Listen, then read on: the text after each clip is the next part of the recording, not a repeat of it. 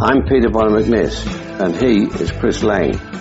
And welcome to another of these regular property briefings.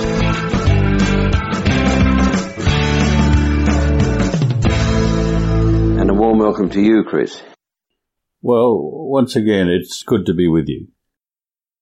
You know, I don't think we've ever covered this before, but thought it might be useful if you were to explain the pros and cons of various vehicles available to our listeners when buying investment properties. Well, the first thing I need to stress is that I'm not an expert in this area. You need to really hold this discussion with your accountant or more particularly a solicitor specializing in tax law because the implications for you as far as asset protection and tax minimization are really quite significant. And so it's important that you get it right as soon as you sign the contract to purchase the property in question. And having said that, it's not something you need to rush into right now. Rather, it's a discussion had with your lawyer once you have the property under your control and can then focus upon your present and future needs going forward. Okay. I do appreciate you are not offering legal advice here. Nonetheless, are you able to broadly scope the options available to investors? Well, in simple terms, you've got three choices. You can either use a partnership, a company, or a unit trust as the vehicle within which you hold the property. So perhaps let's quickly look at the pros and cons for each one. With a partnership, the advantages here are that partnerships are very quick and easy to set up and operate. And unfortunately, too often seen partnerships established with just a handshake. And at law, that's all you need to make the deal legal. However, I would strongly counsel you to formalise your partnership with paperwork because they're inexpensive to set up and operate. However, the partnership allows you to split the income between the partners. And again, the actual proportion should be formalised. And another advantage is that any losses within the partnership can be passed through and offset against your personal income under the current legislation. So, you know, down the track, it's easy to add new partners as the need arises. But there are also some disadvantages. Each partner is jointly and severally liable for the other partner's liabilities, and this can't be avoided. As such, there is no effective asset protection because anyone suing you can tackle both of you personally.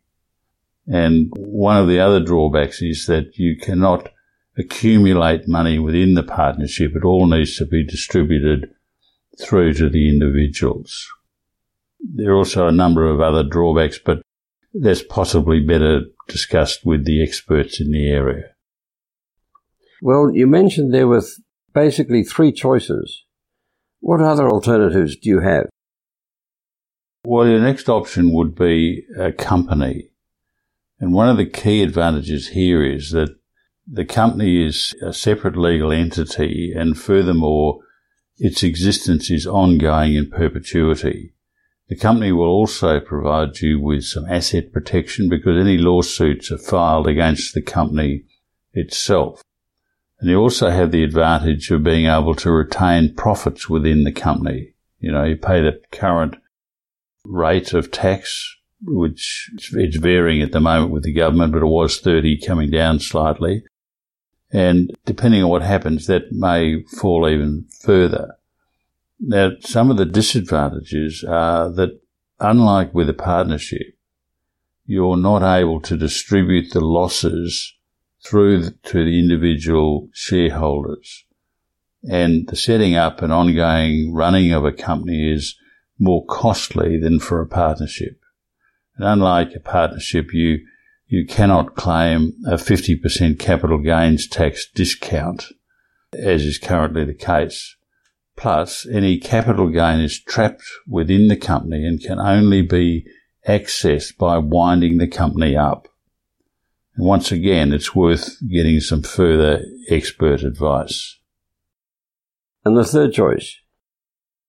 Well, as I mentioned earlier, that your third choice is establishing a unit trust. The trusts are quick and easy to set up and can basically be set up overnight. And they do provide you with personal asset protection.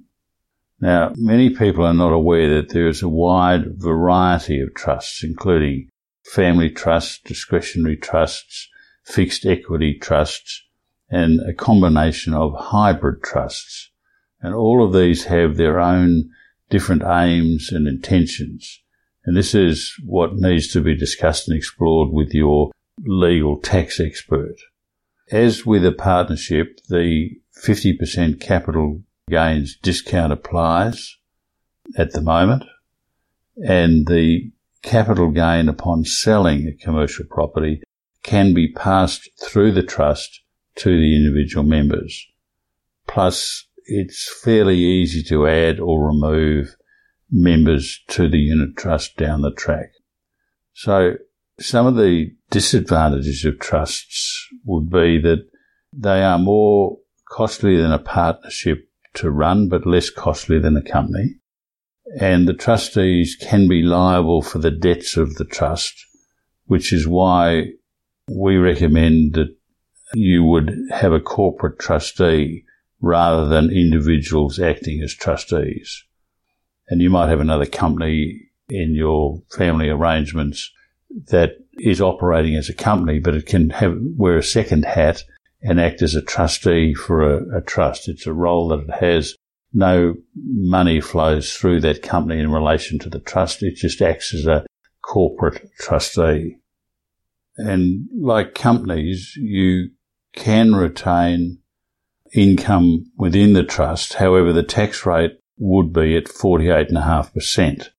Therefore, it's best to have your tax arrangements in place for unit holders to effectively handle the income distributions each year.